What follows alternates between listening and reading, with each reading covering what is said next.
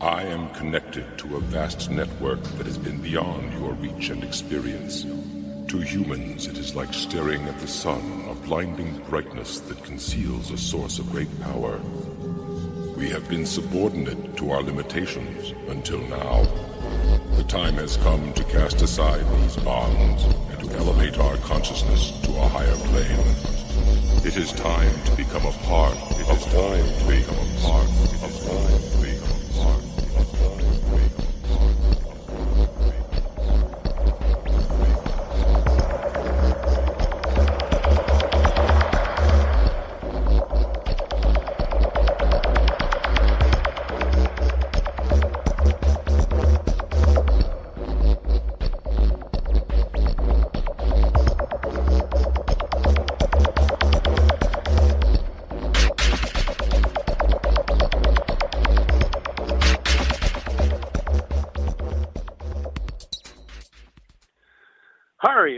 everybody, and welcome again to ET Yoga. Well, tonight's show is going to be jam packed with information as usual. Uh, it's going to be a continuation of deep uh, spiritual insights uh, continued from the last program. And uh, I highly suggest if uh, you're into deep spiritual thinking that uh, you check out the archives from the last program. And also, uh, we're going to be getting part two of the Akashic Records. And then we're going to have a special presentation of information presented by Athena Swaru about uh, what are wars and uh, what she thinks every human should know about wars. But before we get into all of that, I'd like to kick off the program in the usual way kind of setting the tone and the frequency vibration for the what's to follow by having a little bit of japa yoga or mantra repetition. And that'll be led by Sri Swami Satchidananda. So if the guys in the booth would play that short clip now, that would be much appreciated. Hari Om, Hari Om, Hari Hari Hari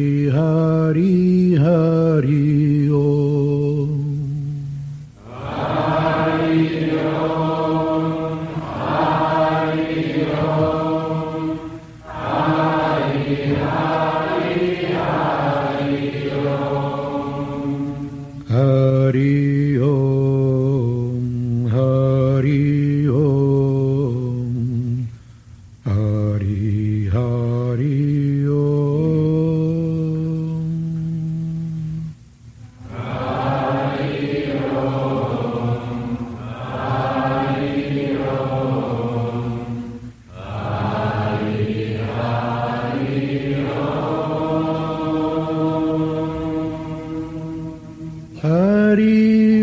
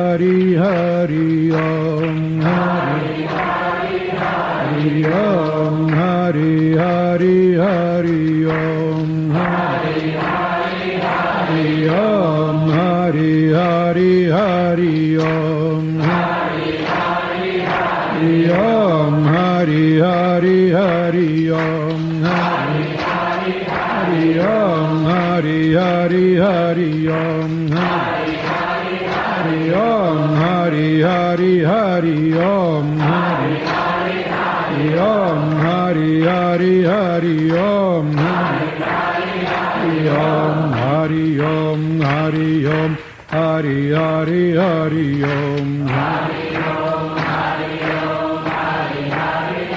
Om Hari Om Hari Om Hari Hari Hari Om Hari Om Hari Om Hari Om Hari Hari Hari Om Om Hari Om Hari Om Hari Hari Hari Om. Hari Om Hari Om Hari Om Hari Hari Hari Om. Hari Om Hari Om Hari Hari Hari Om Hari Om Hari Om Hari Om Hari Om Hari Hari Hari Om Hari Om Hari Om Hari Om Hari Hari Hari Om Hari Om Om Hari Om Hari Om Hari Hari Hari Om Om Hari Hari Hari Om Om Hari Hari Hari Om Om Hari Hari Hari Om Om Hari Hari Hari Om Om Hari Hari Hari Om Om Hari Hari Hari. Om Om Hari Hari Hari. Om Om Hari Hari Hari Om Om Hari. Om Hari Om Om Hari Om Hari Om Om Hari Hari Hari Om Om Hari Om Hari Om Om Hari Hari Hari Om Om Hari Om Hari Om Hari Hari Hari Om Om Hari Om Hari Om Hari Hari Om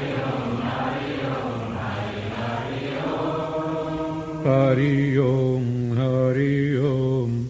Hari Hari Om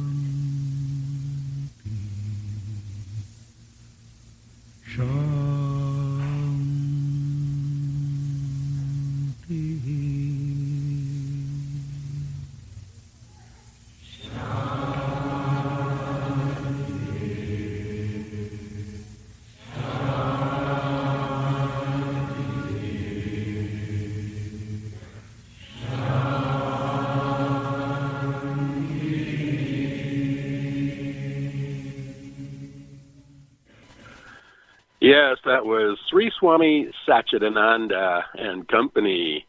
And uh, he was the founder of the Integral Yoga Institutes, uh, one of my spiritual teachers, and that was a clip from back in the 1970s. I'd like to uh, take this opportunity now to give my thanks, appreciation, and gratitude to the ET Yoga listening audience just for being you. And also um, send out my invitation for you to email me concerning any questions you may have concerning content presented on ET Yoga. And rest assured, I will get back to you uh, with an answer as best of my ability to your questions. I also am appreciative to hear about uh, your wishes concerning program content. And part of the program tonight is actually uh, from uh, listeners who are wishing to uh, get my opinion on uh, a certain topic. And um, also, um, nothing makes my day more than hearing about your successes because I present lots of ideas and concepts and techniques on ET Yoga, and uh, nothing makes my day more than hearing about uh, your successes. I don't feel that I wouldn't be appreciative of that. And um, you can always email me at paperfungo, P A P E R F U N G O, paperfungo at yahoo.ca. and I guess I'll take this opportunity to give my usual disclaimer that this program was created in order to share the information about the positive and most effective benefits and insights of ET Yoga. It is therefore for educational purposes, and although thought to be accurate, is provided as is and without warranty of any kind, either expressed or unexpressed or implied. Please note that ET Yoga is not a substitute for medical care. Information is not intended to diagnose, treat, cure, or prevent any disease. You should always consult with the appropriate health practitioner in case of any medical condition. And uh, for those that are new listeners to ET Yoga, you should also know that I totally applaud your efforts to distance yourself from mainstream medical, big pharma, mainstream media, and technology to the best of your ability given your particular circumstance. And uh, in uh, preparing for tonight's program, it uh, became um, fairly obvious to me that uh, uh, it's largely a continuation from the last ET Yoga program broadcast, especially related to two topics related to uh, the Akashic Record and deep spiritual thinking. And um, if you missed that program, um, I'm going to say that's probably, I don't know, on those two subjects at least, it's the best uh, program I've pre- uh, presented. Uh, it's uh, it would be a showcase program uh, in my mind for um, somebody that has never uh, heard about ET yoga, and uh, also it definitely reflects high information that, uh, again, why I appreciate the ET Yoga audience because there's so many people who can relate to that type of information. And uh, I highly recommend that um, you make use of a free service, which is um, the archives to the ET Yoga pro- broadcast. And you can go to BBS Radio, ET Yoga, and um, find it that way, or you can go to my website, at etyoga.com. And on the main page, there's uh, a button there that says Radio Archives. You hit that one button, and you go directly to the archives. And uh, many people have emailed me and mentioned that uh, they much appreciate this service because you can take your time and go through the information at your pace, and you don't have to be a stenographer in order to, you know, write everything down. Although a lot of people do like to take notes uh, during an ET Yoga broadcast. And um, there's no charge and no strings attached. Not like I'm going to be hassling you or emailing you all the time just because you access the archives. Nothing of that sort. It's totally a free service and a free benefit to the ET Yoga listening audience. So, in getting down to uh, tonight's program, I'm going to start off with the Akashic Record uh, and a quote from actually Sadhguru, S A D H G U R U. Sadhguru talks about Akasha, and he says Akasha is ether. It is not space. It is a dimension. And when we um, say space, we talk about kala or non existence. And when we're talking about Shiva, that which is not. But when we talk about Akash, we're talking about that which is. Akasha is a subtle dimension of life. I kind of like that, and I think it kind of sets the tone for much of the following information that was derived from uh, Teal Swan, and uh, probably I think the best thing Teal Swan ever produced. And um, when we started to talk about the Akashic record, um, the Akashic record are a symbolic representation that the brain makes to represent the fact that every thought which has ever been thought exists. The Akashic record is the collective consciousness. It has been referred to as the mind of God, which as such happens to contain the information or the energetic vibration of every thought which has ever been thought in any and all universes that have ever been since the first division of oneness or source. It also contains a bit of future. What is meant by it contains a bit of future is from where you stand right now, you have paths of probability which extend past your lifetime. The future is always a vibrational match to the present, and so if you change a thought in the present, the future paths change. So what exists in the Akashic record relative to the future is just probabilities which stem from your current vibration right where you stand in your life at this very moment. When we in human consciousness often think of this storage of thoughts, we associate with a library because that is what we in our human lifespan see as a collection of information.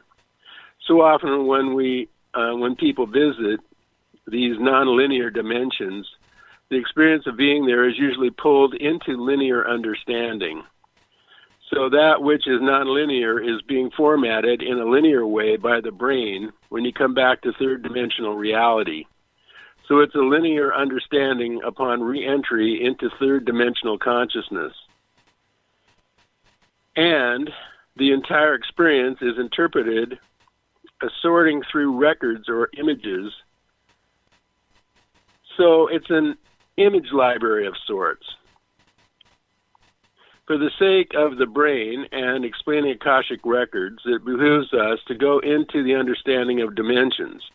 Dimensions are divided in terms of vibration. They are not a spatial concept. In reality, all dimensions exist on top of one another, the same space. They are just different vibrations overlapped one on the other. So you are existing in all dimensions at all times. The Akashic records can't represent one dimension. So the way it works is that information is stored in the dimension which it corresponds to. So you can think of the entire Akashic record as a giant library, and let's say this library is source.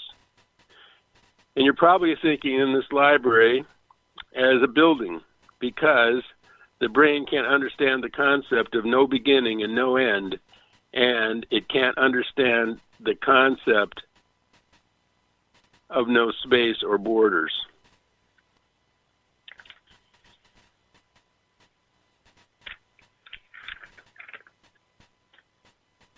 All the dimensions within this library could be seen as different levels within a library.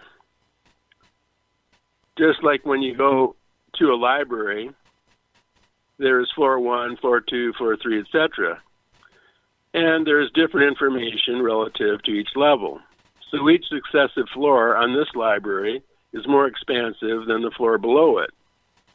So each successive floor contains all the information in the in the floors below it, including new information relative to the expansion or the expansive totality of unity consciousness.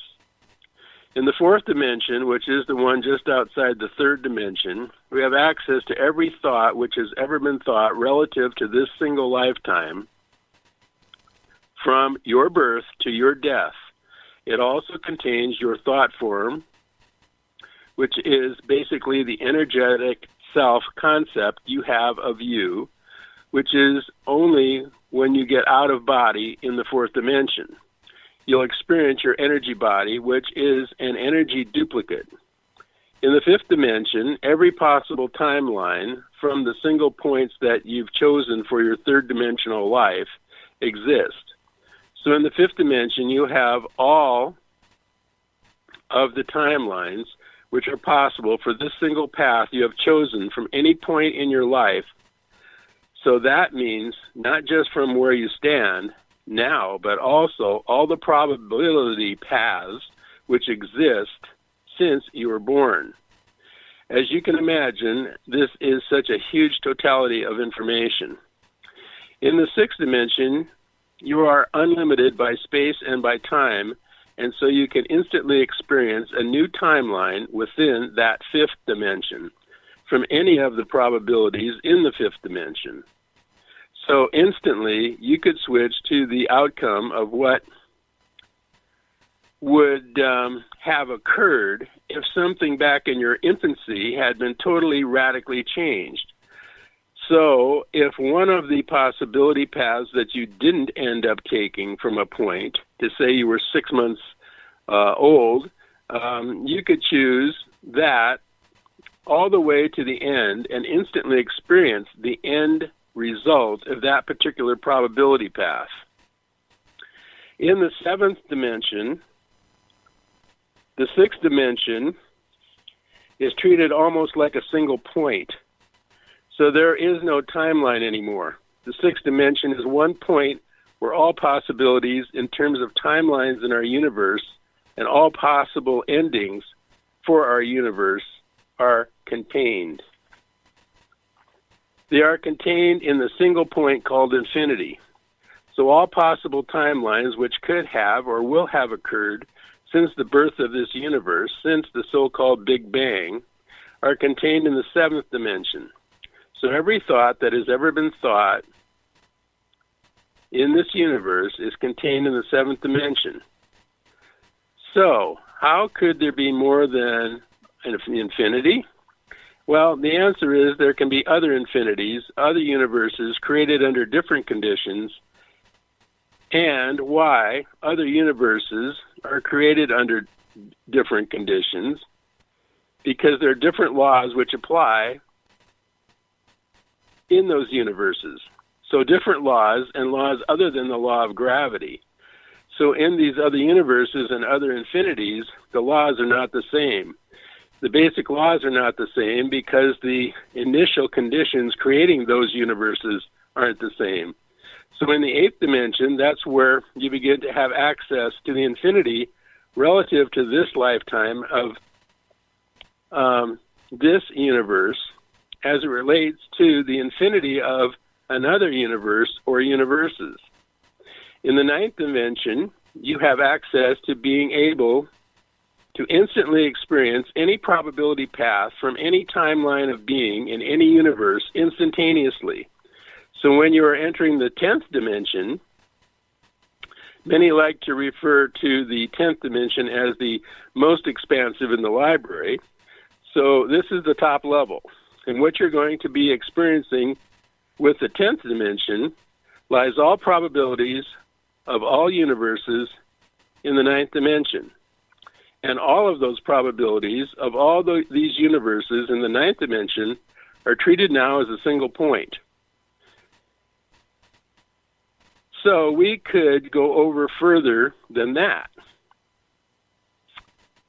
Uh, so at this point, we are now the library itself. And when we are outside of the 10th dimension, beyond, you are entering the zero point field. So in the 10th dimension, all universes from the ninth dimension are treated as a single point, and past the 10th dimension, you don't even have a point. What you have is the zero point field which is a sea of probability waves, which we would call source. And that is the totality of collective consciousness not the expression of that consciousness. And when most people talk about the Akashic record, they're referring to the seventh dimension. That is the frequencies of where past lives exist.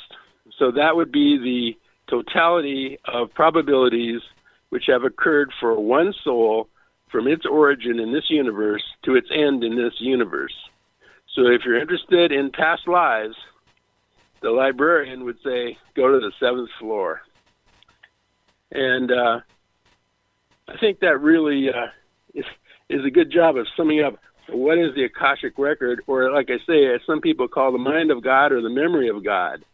And obviously, um, you need to be a frequency match for what you experience relative to that. I'm now going to move on to um, a topic that listeners have asked me to respond to uh, relating an article written by the late uh, Stephen Hawking.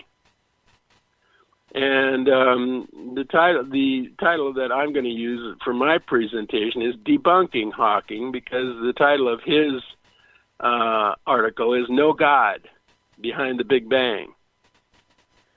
And uh, recently, uh, and uh, for several years actually, we've seen the mainstream media supporting Hawking's uh, false assumption that there's no God behind the Big Bang, and also put out fear concerning the eventual contact with extraterrestrial life.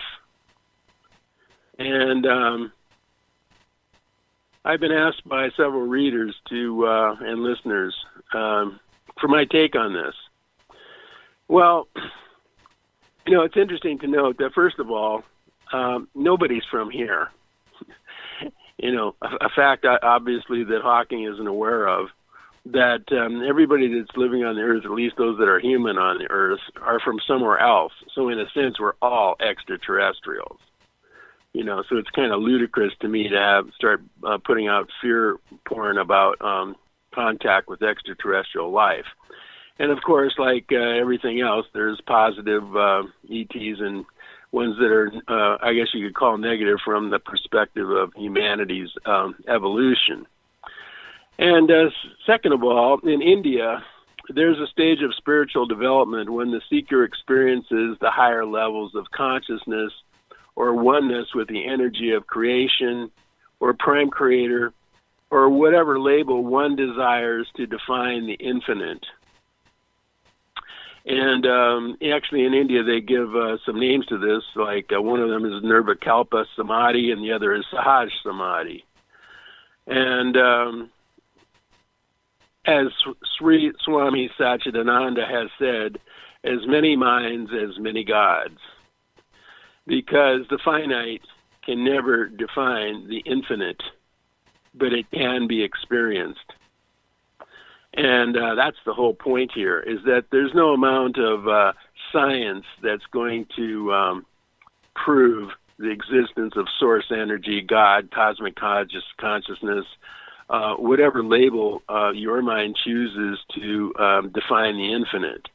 Now, if you want to have a personal God, you know, I can relate to that. If you want to think of it as source energy, or if you want to think of it as all that is, if you want to, whatever label you want to use, is is fine.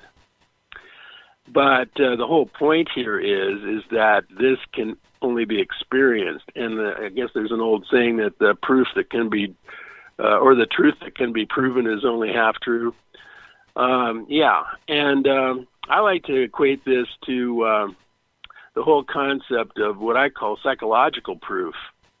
Uh, let's say, for example, there's a gold mine up in the hills, and four guys are sitting around a table talking about uh, the gold mine and what it looks like. Well, I can guarantee you that let's say uh, two of these guys have actually been to the gold mine, and two guys haven't. I'll guarantee it won't take long before the two guys that have been there know that they've both been there, and they're going to know also that the other two guys are BSing. And um, the guys that are BSing don't have a clue about anything other than the fact that they're BSing. So that to me is kind of a rough example of what I call psychological proof. And when it comes to this um, about experiencing uh, uh, the, your Atman, pure consciousness source, yes, I've had that experience. And um, actually, I'm going to share with you now a couple of paragraphs of uh, notes I took during one of those uh, experiences. And it goes like this, and I quote First, there is a God. God has no name, no form, nor shape, yet all shapes. God exists beyond time and space, and yet in it. God has no beginning and no end. It just is. It is eternal life and infinite love. Time and space exist in the mind of man. No man can understand the infinite with a finite mind. The infinite can never become finite. But when the mind is completely still, man's mind can merge and experience self realization. A man's mind can only relate this experience according to his own capacity. For example, if you take a cup to the ocean, it will take the shape of the cup. Similarly, if you take a mind to the infinite, it will take the shape of the mind. Actually, there's only one God, but it takes the shape of each individual mind. For my mind, it is like we are all thoughts in the mind of God. It's impossible to describe exactly what it is like. Ram Dass would say that what we would most like to talk about, there aren't any words for. It can only be experienced. Reincarnation, the Akashic Record, and karma are fact. What we carry over from lifetime to lifetime is our level of consciousness and our karma, which is the good and negative attachments we have accumulated. As you sow, so shall you reap is exactly true. For every action, there is an equal and opposite reaction. This is a scientific fact. It is also a fact with our thoughts and actions. The universe has three phases active, passive, and neutral. In the beginning, there is a void or neutral state. This energy becomes activated by an internal polarization causing creation, the sound humming. In this active state, there is no exact description, as again it takes the shape of the mind. To me, it is similar to God wanting to know himself. Then there is the knowing, then just being. From God's standpoint, creation and its devolution are in a twinkling of an eye. From the highest levels, it is all illusion, and higher yet, it just is. The energy was never created, nor can it end. Similar to doing something during the day, sitting and being aware, and then going to sleep. Rising with I am, the thought I is the first to appear and the last to disappear. The mind is like a woven cloth. When you pull out all the threads, there's nothing there. Yet the real you still is. It's like a big eye and a little eye. When the little eye shuts up, the big eye kicks in. It's very difficult to explain, but you don't lose your individuality. When your thoughts stop, you don't fall through your mind into a deep pit. You still have awareness, and the energy levels are enormous. The bliss makes any physical feeling trivial. The closest approxima- approximation is sex. It is like a glimpse of a larger unity with corresponding feeling. Every person has the potential to experience this unity. Unlike traditional Western theology, which in many cases tries to make it sound like Christ was the only Son of God, and when you die there is a judgment and you go to heaven or hell, the real point should be to attain a unity with Christ consciousness while living. That is the purpose of being here. Also, many others have attained this level of consciousness. And those are notes from a few decades back of my first experience of source energy. And um, I hope that uh, in the listeners to ET Yoga tonight that um, you are um, supportive of uh, my debunking uh, Hawkins' theory of no God behind the Big Bang. I'd like to now move on to, uh, I guess it relates to current uh, events with this uh, Russian Ukraine crisis. But um, this is from uh, Swaruu, Athena Swaruu.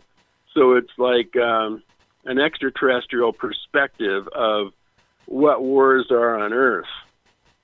And I think this is quite uh, fascinating information.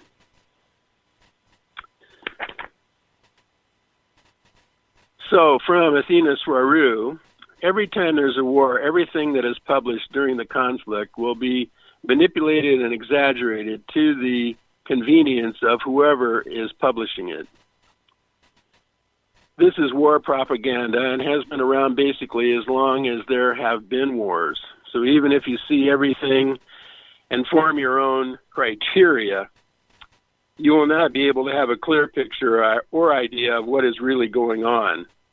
But yes, there is one thing that you can know with complete certainty, and it is the most important thing to know during a conflict involving major powers specifically.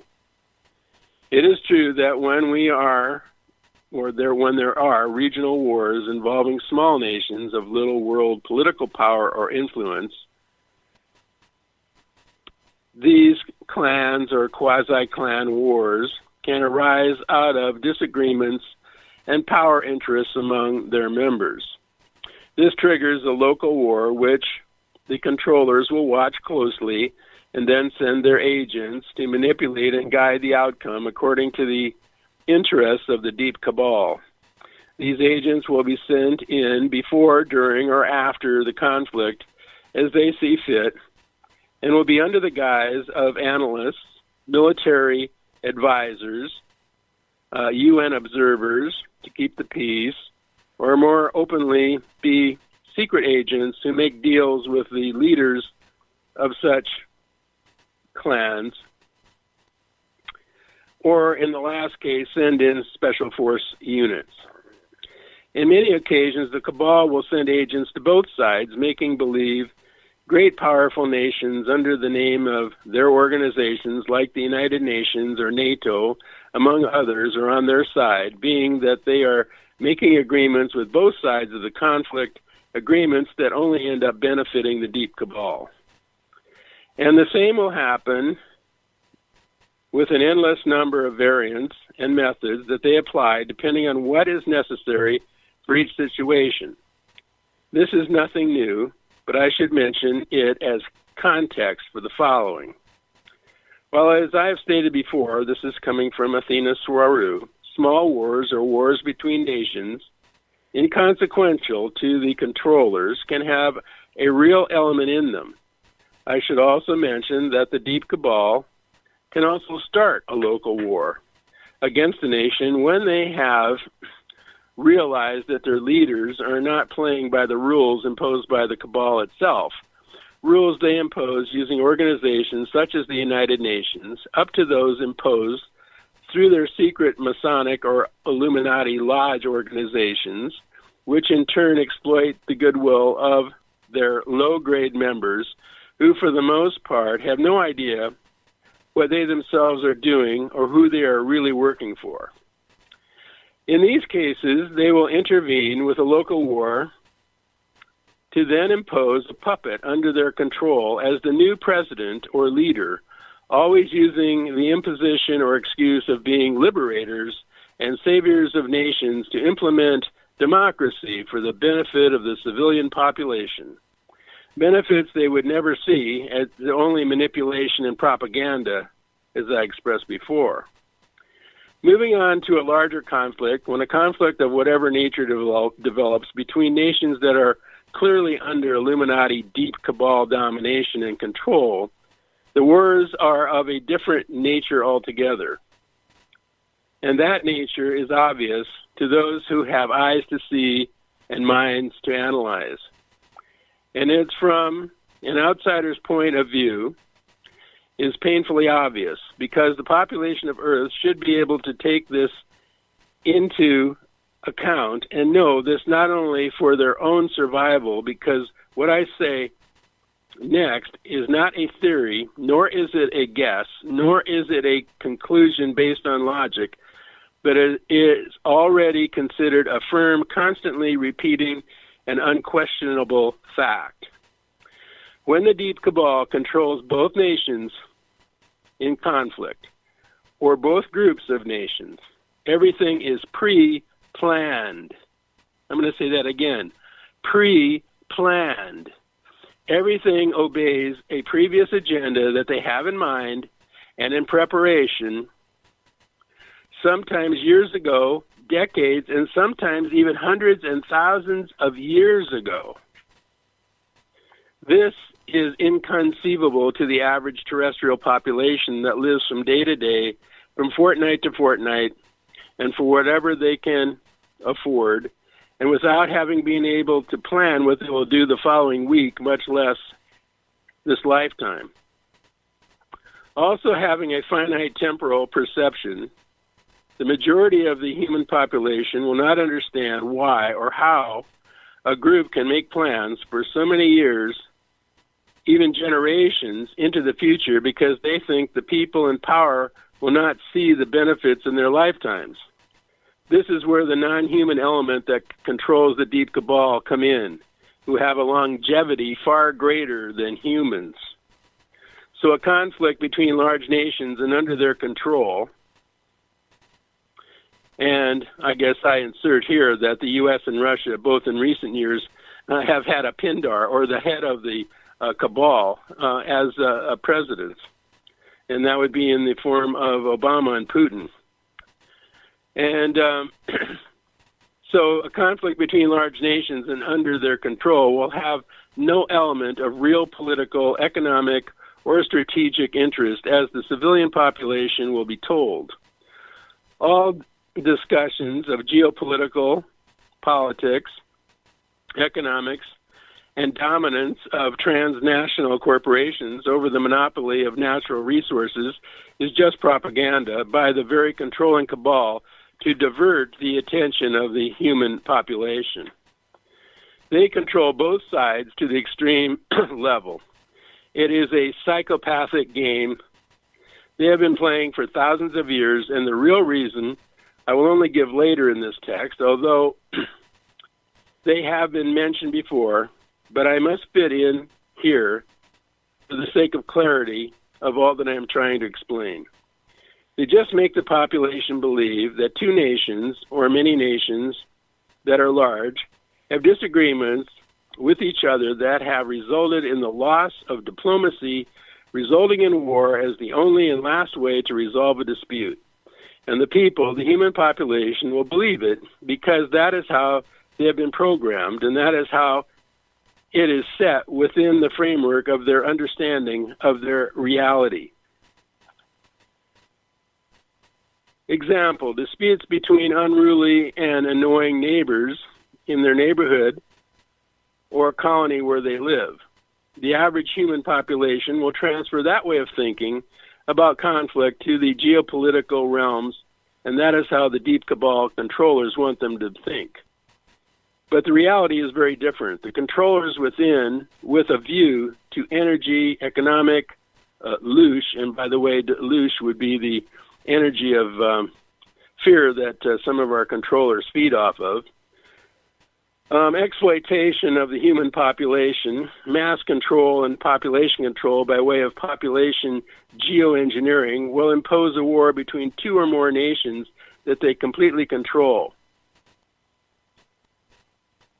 This is the case of countless wars in the past, but as more direct and recent examples, we have the First and Second World Wars, the Vietnam conflict, and above all, the Cold War.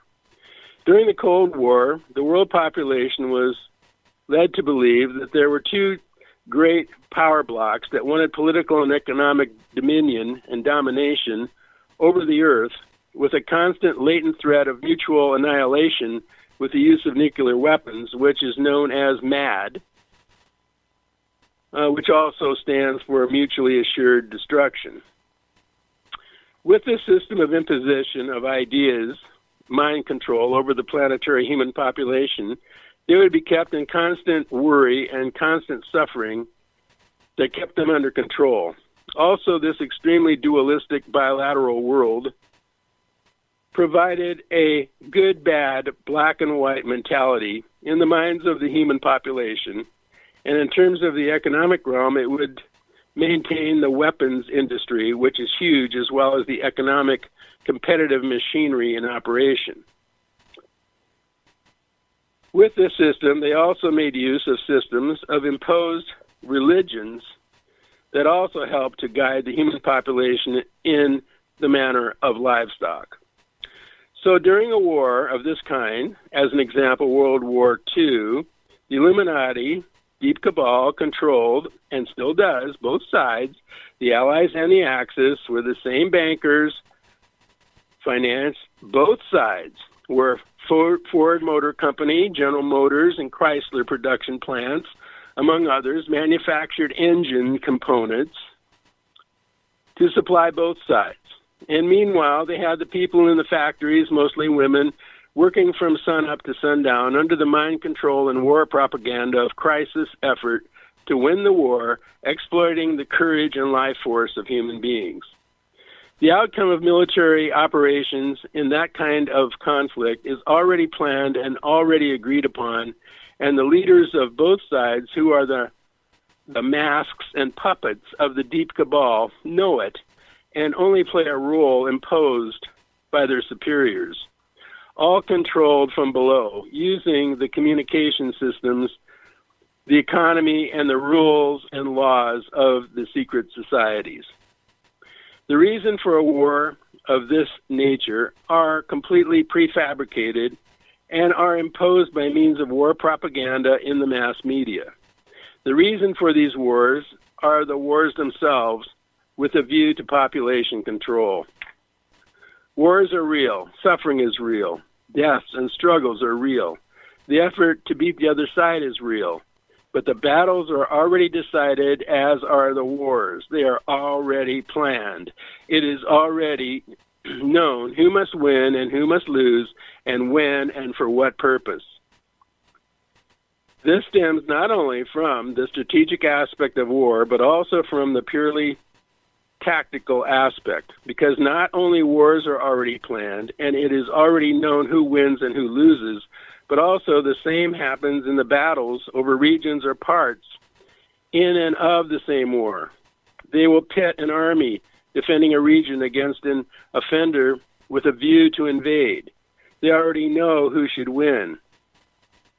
And they know the stakes of which side and who has the strength and where and when this will start and how to anticipate the outcome. An army that is in the lead and is winning an important battle but was not supposed to win will be given an irrational and even foolish order to retreat under any excuse that will return the balance of power in a battle, so the side that was already pre planned to win that battle does. An example of this would be the advance of the German forces during the invasion against the Soviet Union, where they stalled trying to take the city of Stalingrad. In reality, the stalemate that lasted five months, one week and three days, from August 23, 1942 to February 1943, was only to decimate the German forces, reduce their advance capacity and strength, and turn the war in favor of the Soviet Union that they had already prepared as the one that should be the, the winner. And it is also repeated later at the, in the upper part of Russia with the battle and siege of Leningrad, September 1941 to January 1944 and Russia should be the winner because Russia was and still is under complete control of the deep cabal, and they needed it as it was and extremely strong in every way, militarily, economically, and social ID and ideologically to execute the next phase of the controller's plan, the Cold War. So, no matter the enormous effort of the soldiers on both sides, no matter the type of efficiency of the war machine, no matter who has the best tanks, no matter who has the best planes, no matter who has the best pilot, is no matter. How many die? How many will get mutilated? How many families destroyed? How many people are left with post traumatic stress disorder? No matter the human spirit and their passion to defend their own to defend their families, their homes, their nation, because everything is already planned in advance who wins and who loses, why, when, and how often it fits into the events that follow. wars are very real and are the consequences for the general population, military or otherwise. But the reasons for these kinds of wars are not. This has been going on for thousands of years. Who is causing all this? Those who benefit from human suffering on all levels. Those who eat loosh, which is nothing more than creative energy of manifesting realities coming from beings with connection to the original source, real humans. These beings cannot exist on their own because they are egregores of human creation, manifested directly as a result of the concentration of creative attention of human beings.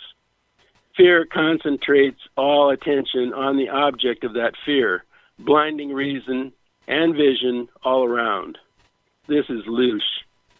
It is it is not a substance per se, as adrenochrome would be, although it is of course related. Or it could only be seen to be interpreted as a substance when viewed from the etheric side point of view. The creative concentration of reality manifestation formed from fear is very strong, precisely because of its blinding concentration. Without such entities, would disappear, for they cannot sustain their existence alone. They need human suffering to sustain themselves because they are a product of the human mind, direct manifestation, full in the fear that they have been focused in a single entity form. If you stop paying attention to it, they will dissolve. Where are they and who exactly are they? They are not local.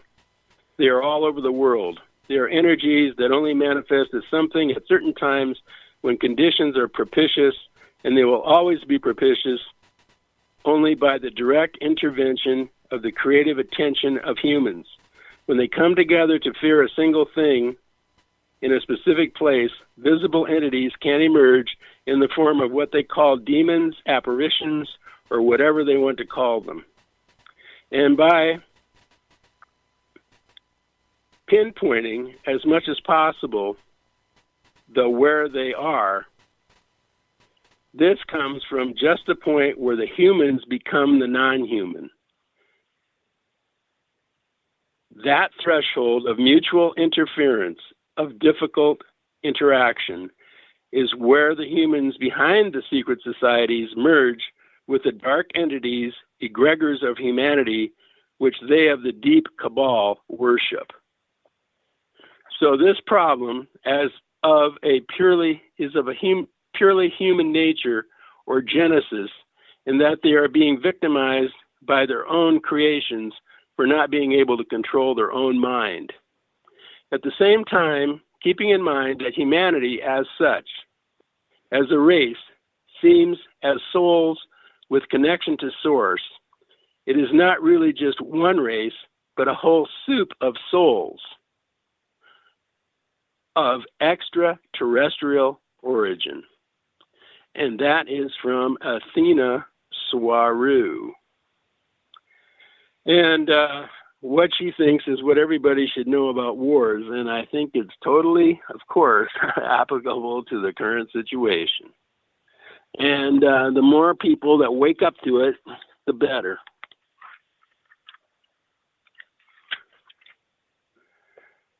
Now, I'd like to take this opportunity to uh, wish my sincere best to the ET listening audience for your attainment of full consciousness, perfect health, and abundance.